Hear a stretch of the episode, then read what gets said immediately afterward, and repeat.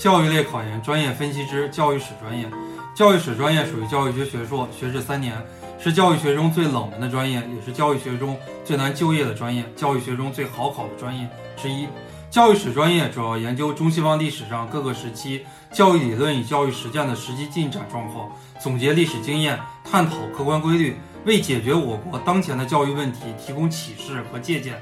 教育史专业的就业面相对来讲比较窄，属于纯学术研究，需要考博以后进高校当老师，或者是进入教育科研机构。教育史专业每个学校录取的人数都非常的少，基本上都在五个人左右。我给大家推荐的院校有南京师范大学。华中师范大学和华东师范大学。